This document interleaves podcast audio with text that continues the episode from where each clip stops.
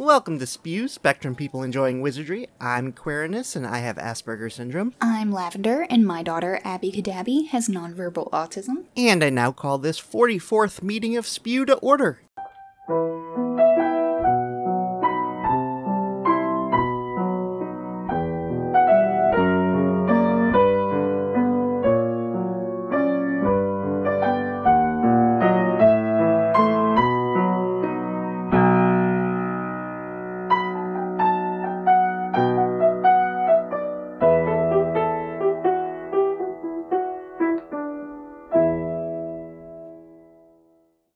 Lavender. Hello, Quirinus.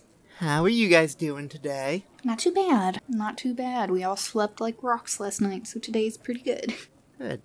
I've I've been busy. I had 14 classes this month and 14 next month. Oh, wow. I told you once it got nicer, it was gonna pick up. Well, it's mo- mostly these kids' summer classes, which kids are fine, I guess. It's the parents who won't just like drop their kids and leave. The helicopter parents. No, they just kind of like I don't know. They they just hang around and like, do I just drop them? Do I have to sign them in? This is their name. They're on this class. I was like, okay. I, I, I don't care what your name is. I don't. I mean, I kind of don't care what their name is. just drop your kids and leave. I'm just here to paint. birthdays in July. Nothing in the first half, but there's two big ones in the, the ending of July. July 30th is Neville Longbottom's, and July 31st is Harry Potter's. the true Gryffindors. And someone else's who we will not mention. You know, we never really find out what the three things that their parents did to Voldemort was. No, just that they defied him three times. what does that even mean? It, it almost feels Is that like what it was? Yeah, I think it's it's almost like Dumbledore didn't even know. It was just Voldemort seemed to know, and that's all that really mattered. That's a perfect way to sum up the entire book series. Yeah. Deaths in July. Got the McKinnons, which were members of the original order, and then Alastor Moody and Hedwig on the 27th. Mm, sad. So, what are we talking about today, Quirinus? Today, we're going to be talking about pseudoscience and alternative medicines and treatments and, you know, the fun stuff. The fun stuff. before we really get started, I, I have just a couple quick differences between science, pseudoscience, and anti science, which I'm not really sure I've ever heard anyone say anti science in real conversation. but science is backed by scientific evidence. Pseudoscience uses claims that use scientific sounding words, presents theories, no real evidence to back it up, but generally uses a lot of testimonials. Mm-hmm. Pseudoscience is not necessarily wrong, but generally it's not good or bad. It just kind of exists. Sometimes it can be bad, but generally it sits on that cusp of just not actually working. And then anti science is more of relying on faith and not actually being backed by any kind of science whatsoever. Okay. So, keep that in mind as we go forward. Most of what we're going to be talking about today are things that generally have just don't have a lot of research, but some of these have been definitely disproven.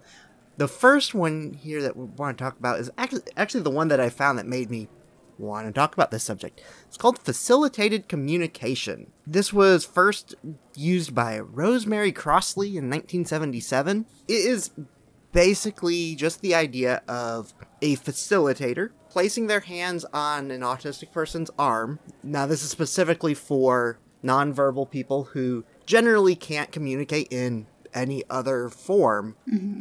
Basically, the facilitator helps guide their arm in order to type messages. This is actually very similar to something we saw on, I think it was Autism the sequel. It might have been in the first one, uh, in Autism the musical, where the main character's son they used something like this of like he couldn't quite press the buttons, so there was someone like holding his elbow to help him press the buttons. Yeah, she was like stabilizing his elbow, is the way she described it, if I remember correctly. She was like stabilizing it so he would have an easier time hitting the buttons on his communication device on the iPad. The difference, though, is in that we definitely saw him able to communicate in some ways completely on his own. It was only when they were trying to get a little more specific and like using letters that they needed someone to help him guide his hand just a little bit better. The difference here is the people that they are using this on don't demonstrate any other self started communication. This is entirely a facilitator helping guide their hands. And I want to be clear that the facilitator, in most of these cases, genuinely believes that the person they are helping is the one guiding it and that they are simply helping them. Mm-hmm. However, this is been discredited as an example of ideomotor effect, which is the same thing that makes a Ouija board work. It's basically just you're moving subconsciously. You don't know you're the one moving it, but you are. In 1994, the American Psychological Association, American Academy of Child and Adolescent Psychiatry, American Speech Language Hearing Association, and the International Society of Augmentative and Re- Alternative Communication all released statements against using facilitated communication. Basically, they can't prove that this is actually the person communicating and not the facilitator. That being said, between 1990 and 2018, there have been 12 cases in which facilitated communication has been used in abuse allegations. Hmm. Of these cases, about five of them were just dismissed due to lack of any evidence that anything took place, as well as the lack of scientific backing that facilitated communication is anything. The rest of the cases, and I found this interesting because these are all separate cases, all separate judges, but in all of these cases, the judge requested a double blind test that basically they would show a series of objects or um, give a series of questions to the subject and their facilitator. And every time one of these tests was conducted, they found that the only time they received any kind of meaningful responses is when the facilitator also knew the question. So while there haven't been any real large scale studies on this, these small scale studies have proven that it does not work. And then this is often connected to rapid prompting method, which I, I'm not fully sure I understand. It's basically you give a statement and then you ask them to answer a question about that statement. The example I kept seeing was something like you say, the chair is red, and then you ask them, what color is the chair? And you give them like cards with two different options on it, mm-hmm. and you get them to answer the question, and you slowly build on that to the point that somehow you can start using a keyboard. Yeah. And basically, this is discredited just due to the fact that it overuses prompts to the point that there is no free communication here. They're basically just repeating back what you said to them. So there there is no communication, it's just rep- repetition. So, talk about all of that to talk about the book The Reason I Jump, which I had never heard of. You had like asked me about it and I looked into it and boy is there a lot of discussion about this. There's also a, a documentary based on the book. Yeah. And a movie, I think. Like like an actual The it, the movie is a documentary. It looks like know, based on the trailer, it looks like it's more like an audio book with a bunch of weird documentary style footage edited around it. But the book is attributed, and this is where I, where this first caught my attention is it's attributed to Naoki Higashida and was published in 2013. The book was written using both facilitated communication, rapid prompting, with his mother as his facilitator. The argument here is that Naoki has never been able to communicate outside of these methods. These are the only way that they've gotten any communication out of him. And a psychologist, Jens Hellman said that basically the book reads to resemble what it would be very close to an autistic parent's dream. So basically, the mother wrote this book even though she does not think she did. Is the conclusion. It's it's very sad. Also, I just wanted to point out that the English translation, which is by British author David Mitchell and his wife Keiko Yoshida, who also have an autistic child, and also David Mitchell the author, not David Mitchell the comedian. They are the ones that translated the book, and it's been kind of under fire for basically allowing their beliefs to heavily influence the translation. So, which that's kind of any translation, a little bit of that kind of happens, but Right. especially, especially with going from Japanese to English. Japanese is very It's very hard to translate over to English. it, it's don't don't bother with that one. Please just don't. one of the other things that I just wanted to talk about in this category though is just fad diets. And the most common diets you talk about casein free and gluten free, so you're basically just eliminate eliminating bread and milk and then a lot of others eliminate sugar and artificial flavors. All are just feeding your kid cardboard. You realize they already aren't eating well enough, and then you're just like taking away all the good food.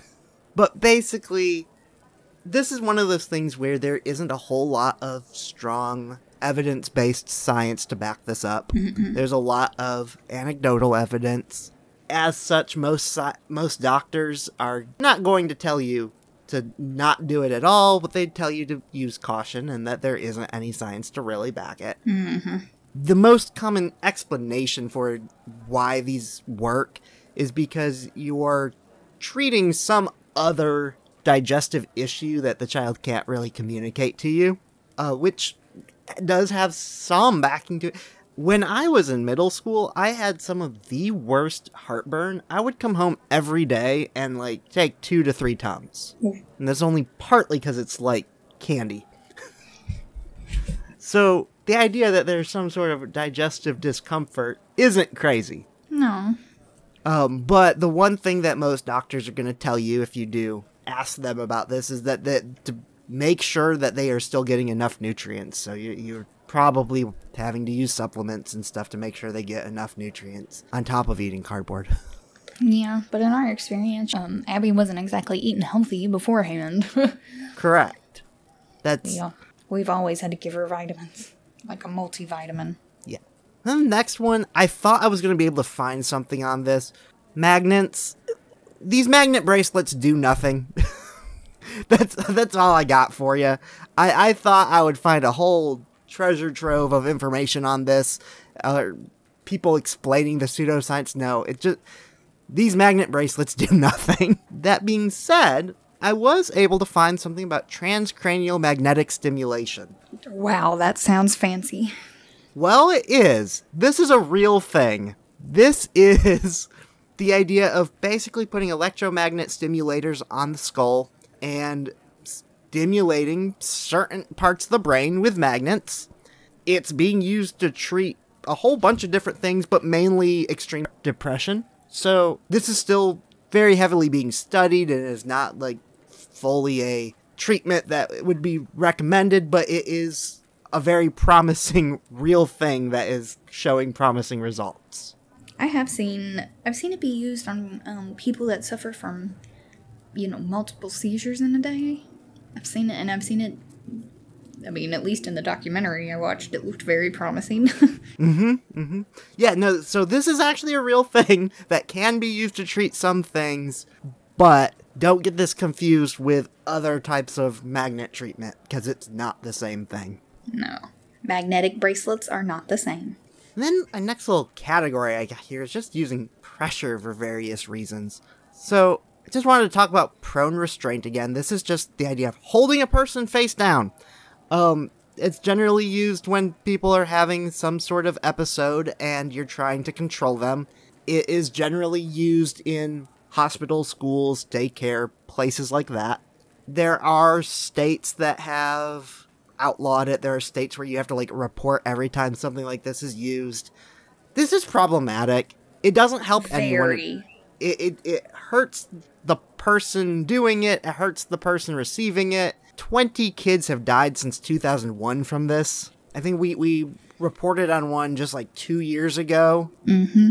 This, this is this is just a dumb. Don't do this. The film Music by Sia like had a whole scene where they were like advocating for this because Autism Speaks told them to. Ugh.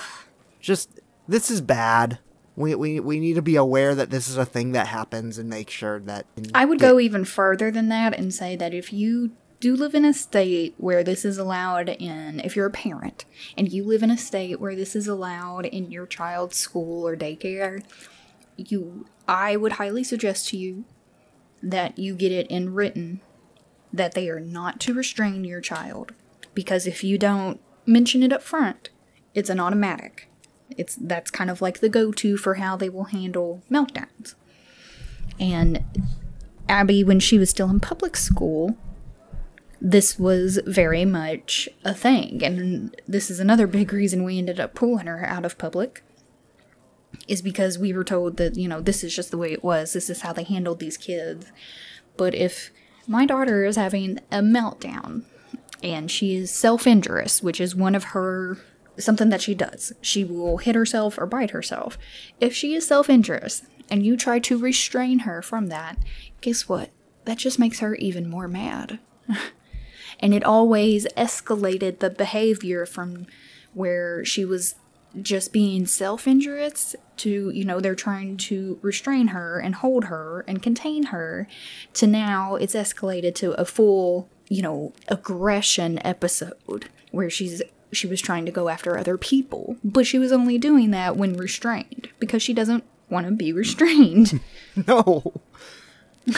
So we have figured out now that if she does have a self injurious behavior, which still happens, but not as frequently as they used to since we've pulled her out of public school, we do block it. I mean, of course, you know, we block it with our hands where she would hit her face, and that's it. And guess what? It typically is over so much faster than if we would have tried to restrain her and hold her arms down and ugh. Like there's there's really not any benefits to it. No. The kid hates it. The person doing the restraining hates it. The person doing the restraining typically can't even do a restraint correctly, and they end up getting hurt. And it doesn't de escalate the situation. Mm-hmm. So, my advice to parents if you live in a state where this happens, get it in writing that you don't want it to happen to your kid, or else they will default to it. Sorry, had to get that out there. And then this one's just. I thought this was more related than it actually turned out. Hyperbaric oxygen therapy. This is literally putting kids in a hyperbaric chamber. The idea is to increase oxygen to the brain. This is based on the idea that there's inflammation in the brain that's never been proven. The there have been multiple studies on this. Most studies show no results.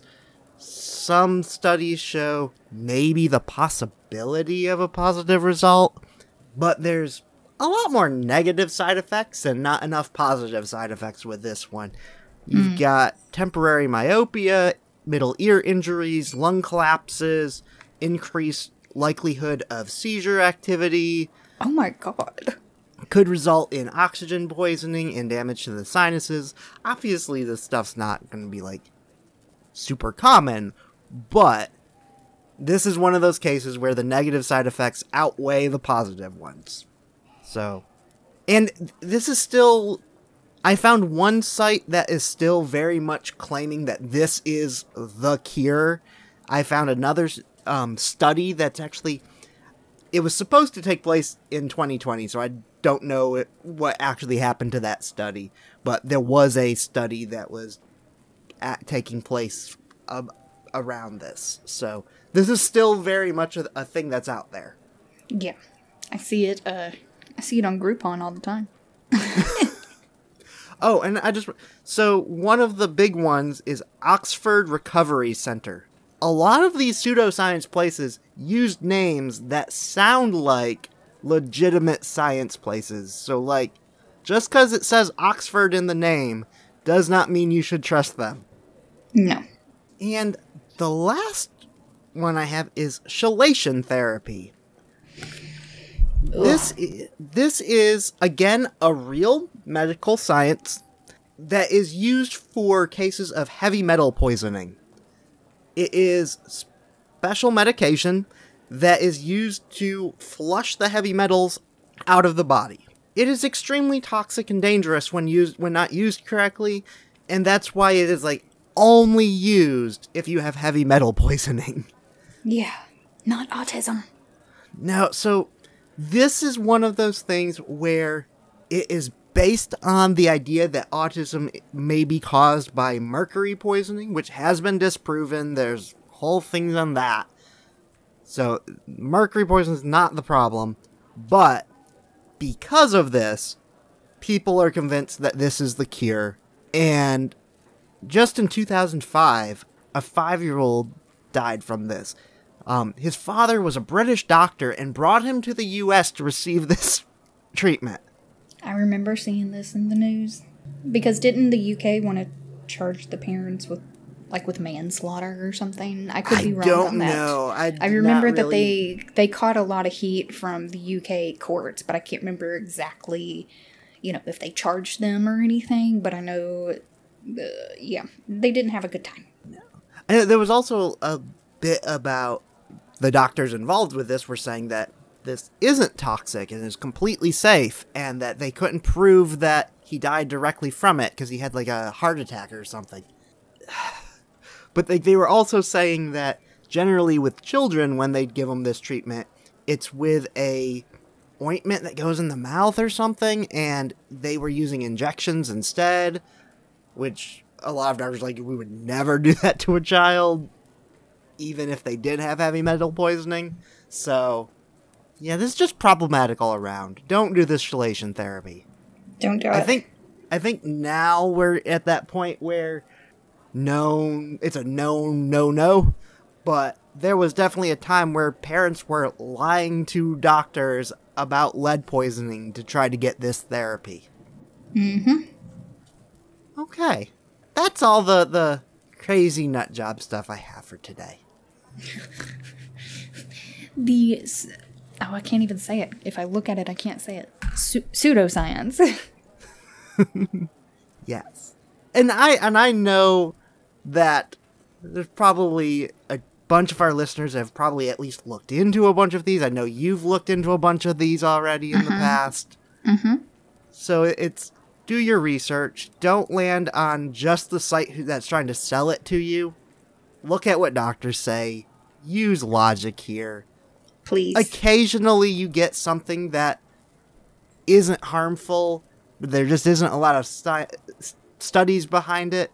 If you want to give it a try, talk to your doctor. Basically, talk to your doctor. Talk to your doctor. uh, most doctors now are a little more aware that this that some of this stuff isn't harmful. There, when it came to like like fad diets a few years ago, a lot of doctors were just like, "No, this is nothing. Don't do it." But now they're a little more like, "We don't know there's if there's nothing to it. So if you want to try it, use caution."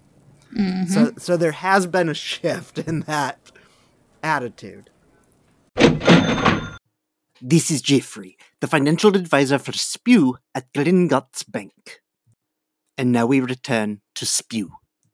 Got some Wizarding World news. Not a lot this month. Really doesn't seem like a whole lot has happened this month. I know. Got some rumors that Fantastic Beasts 3 might become a HBO Max exclusive instead of a theatrical release. Mm, I think that would be smart. Again, it's just a bunch of rumors from the same rumor mill that people keep believing for some reason, even though they keep getting disproven. In our new news, Tom Felton ran into Bertie Gilbert on their way to a screening of In the Heights. Bertie Gilbert played Scorpius Malfoy in Deathly Hallows Part 2, so they had a little reunion. There's a movie prop auction, which will be over by the time this episode goes up, but is going on shortly after we record. So this was the very end of June. There is a movie prop auction through the prop store, which is a popular movie prop auction house. And so they got a bunch of Harry Potter stuff going up in this one. There's a golden snitch, which is the executive gift from the first movie. So there was like 50 of them made, so that one's estimated to go for two to three thousand dollars. The envelope from Ron's Howler is expected to go for four to six thousand. There's an autographed copy of Prisoner of Azkaban expected to go to for a thousand to fifteen hundred. It's a cast autographed book. There's the the hero acceptance letter with the open envelope expected to go for eight to ten thousand dollars, which I've seen where the hero envelope that was not opened had sold probably a little bit back. Um, but this one is the opened hero envelope with the hero acceptance letter. And then the Daily Prophet with Dumbledore Daft or Dangerous expected to go to four to six thousand dollars. There's a cast signed call sheet expected to go for twelve to eighteen hundred dollars.